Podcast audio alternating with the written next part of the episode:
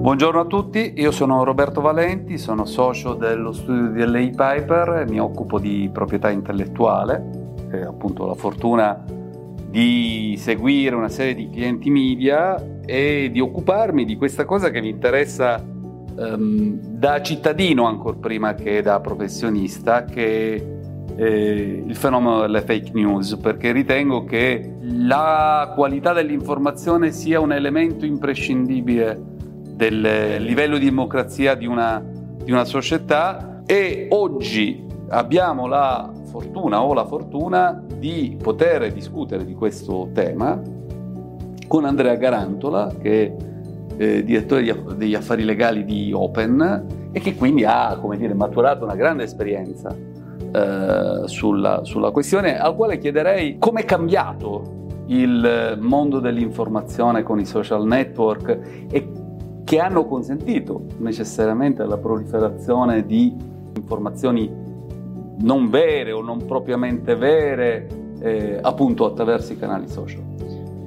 Ciao Roberto e grazie mille dell'opportunità insomma, che mi hai dato di poter parlare di questo tema. Open è nato nel 2018 eh, per opera appunto del fondatore Enrico Mentana attraverso appunto un procedimento di give back nei confronti dei giovani. Il direttore Mentana aveva un duplice obiettivo, dare la possibilità ai giovani di eh, affacciarsi alla carriera giornalistica e quindi di svolgere il percorso formativo de, de, di praticantato all'interno di una redazione giornalistica, cosa che difficilmente accade oggi all'interno del, dei, dei, grossi giornali, dei quotidiani insomma storici italiani. E dall'altro lato anche eh, avvicinare il mondo giovanile all'informazione e su questo penso che ci sia una chiave di risposta alla tua domanda. La prima assunzione effettuata dal direttore Mentana fu proprio quella di David Puente, che è il nostro vice direttore responsabile del progetto di fact checking e questo è stato proprio un elemento di comunicazione iniziale per quello che voleva essere Open eh, già dalla sua fondazione, ovvero di uno strumento di informazione accurata e verificata e di qualità soprattutto,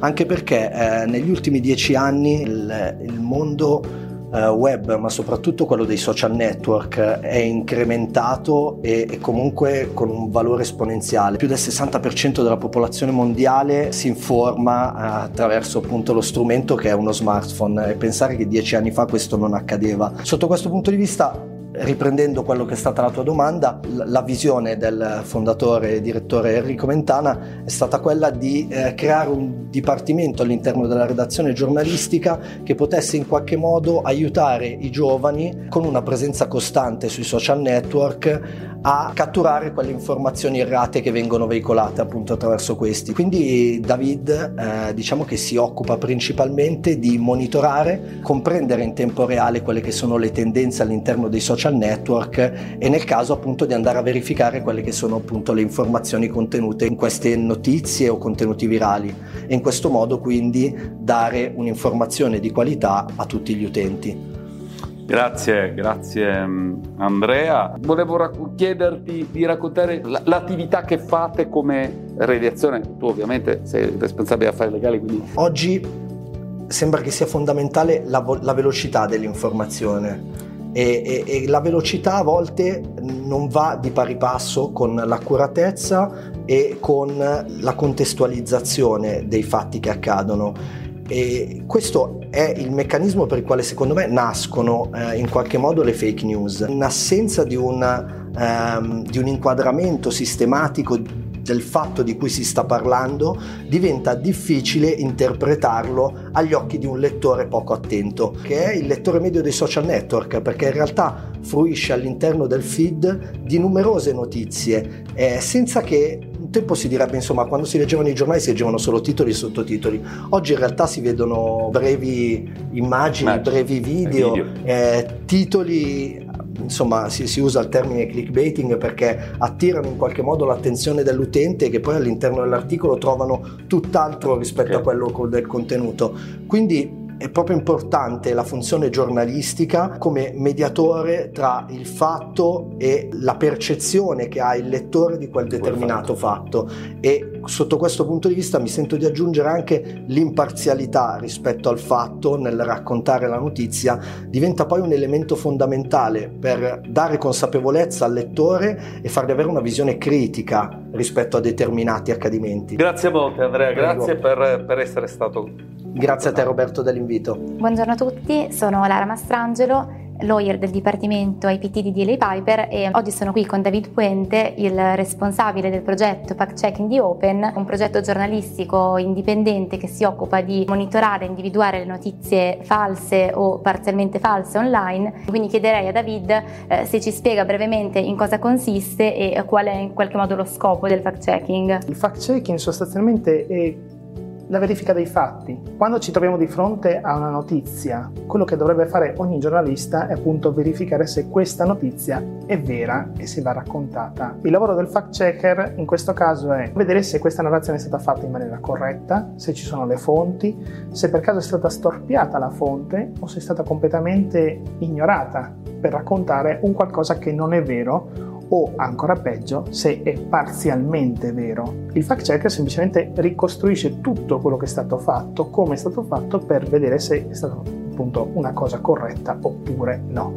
Insomma, dare una corretta informazione agli utenti la manipolazione dell'informazione è qualcosa che esiste sostanzialmente da sempre. Io ti chiederei di spiegarci cosa si intende per fake news, cioè se può essere detta fake news una notizia che sia effettivamente sempre verificabile come vera o falsa e quali sono le diverse tipologie di fake news che possiamo incontrare per capire anche come poi possiamo qualificarle giuridicamente ed eventualmente sostanziare dei claim sulla base della diffusione di notizie false. Tanto l'utilizzo della parola fake news è una semplificazione, è anche un po' merito di personaggi come Donald Trump che dicevano fake news, fake news, fake news e quindi tutto era una fake news. C'è la diffusione di un contenuto completamente falso, c'è la diffusione di un contenuto diffuso in maniera corretta, quindi vera, però nel mezzo c'è questa scala di grigi in cui ah, c'è qualcosa di vero, qualcosa di no, c'è stato qualcosa alterato. Quindi, per fare un esempio più pratico, più terra terra, se noi andiamo dal medico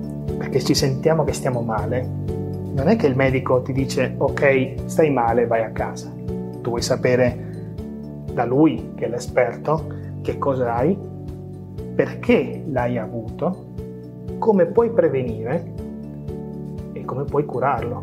Quindi quello che noi facciamo come fact checking sostanzialmente è un po' questo lavoro qua, cerchiamo di capire che cosa hai riscontrato, perché ci hai creduto, in che maniera è stata veicolata e come cercare di evitare la prossima volta di cascarci. Però tutto questo complesso di attività ti fa capire che non tutte, come le malattie, non tutte le notizie sono per forza fake news, ma sono magari da considerare secondo della loro gravità e secondo di come sono state create. Da un punto di vista giuridico, mi, diciamo, quello che ci è capitato eh, recentemente è appunto approcciarci al fatto che la diffusione di notizie in qualche modo imprecise, false o come le si voglia chiamare, in alcuni casi può comportare degli effetti dal punto di vista giuridico, in altri casi no. Le categorie, diciamo, giuridiche che noi utilizziamo nel valutare le fake news sono quelle tradizionali, quindi andrà di volta in volta compreso e capito se quella notizia, se quella diffusione comporta una diffamazione, comporta un illecito extracontrattuale e quindi se, se c'è eh, il margine da un lato per effettivamente sostanziare il danno e quindi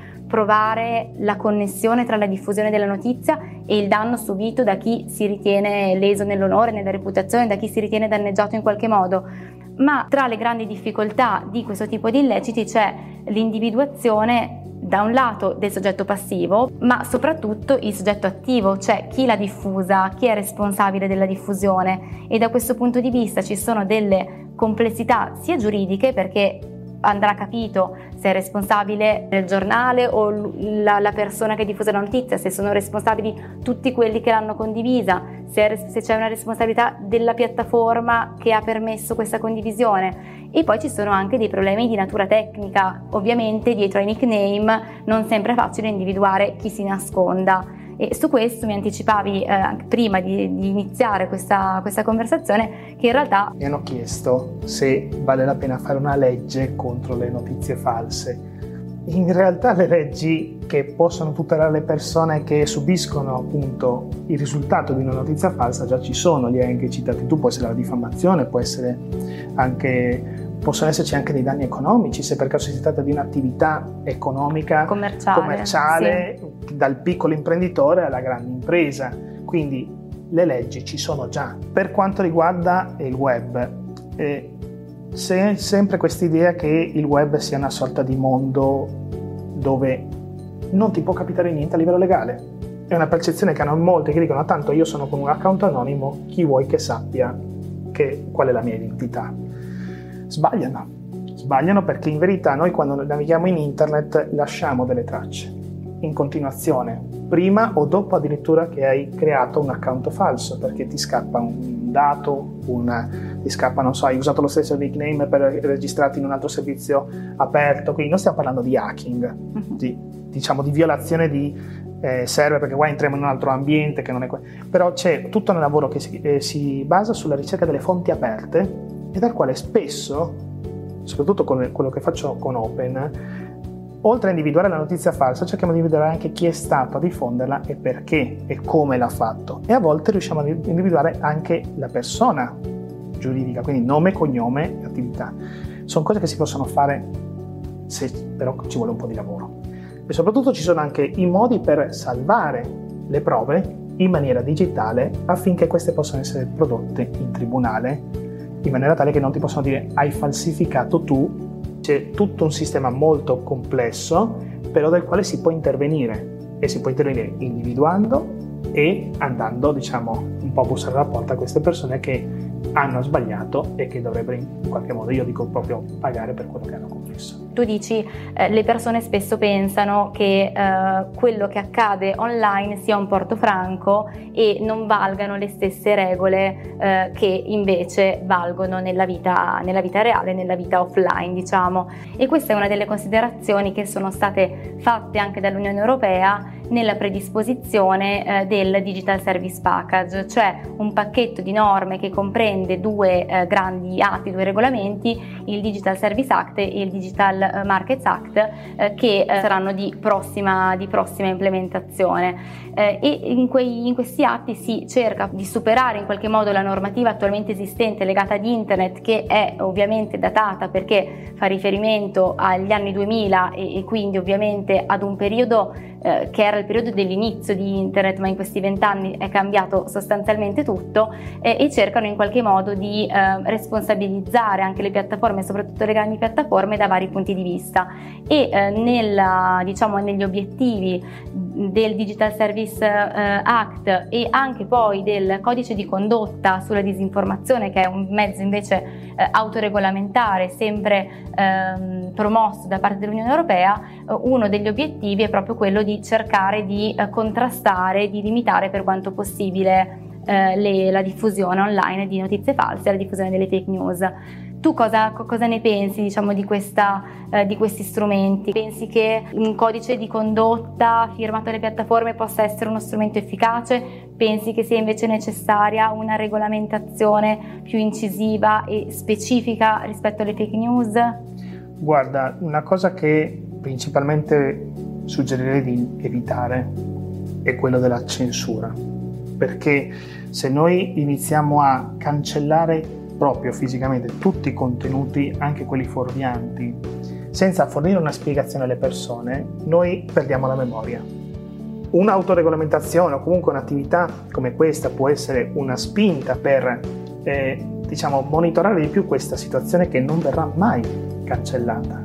La bugia ci sarà sempre, è una cosa dell'uomo che esiste da sempre, non potrai mai eliminarla. Quindi l'obiettivo principale secondo me che bisognerebbe puntare è avvisare le persone attraverso le piattaforme su quello che viene condiviso in maniera errata affinché si, diciamo, abbiano la possibilità di comprendere che cosa hanno visto, imparare per il futuro e magari fare altre attività in maniera preventiva.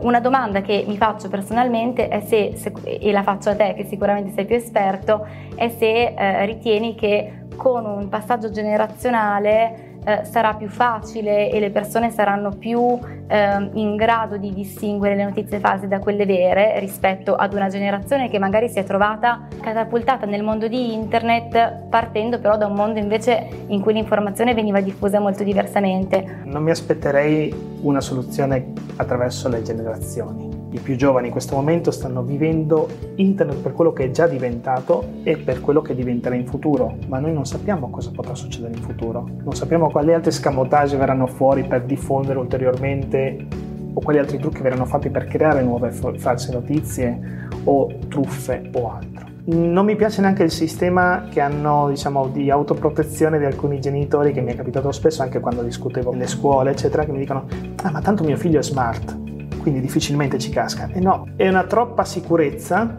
che fa abbassare le difese. Queste sono cose che bisogna imparare e proseguire con un continuo aggiornamento. Quindi pensare che ah, la prossima generazione sarà più sveglia da questo punto di vista è una semplificazione e rischiamo di lasciare appunto le future generazioni in balia di se stesse, quindi senza neanche una base sulla quale partire per affrontare il problema.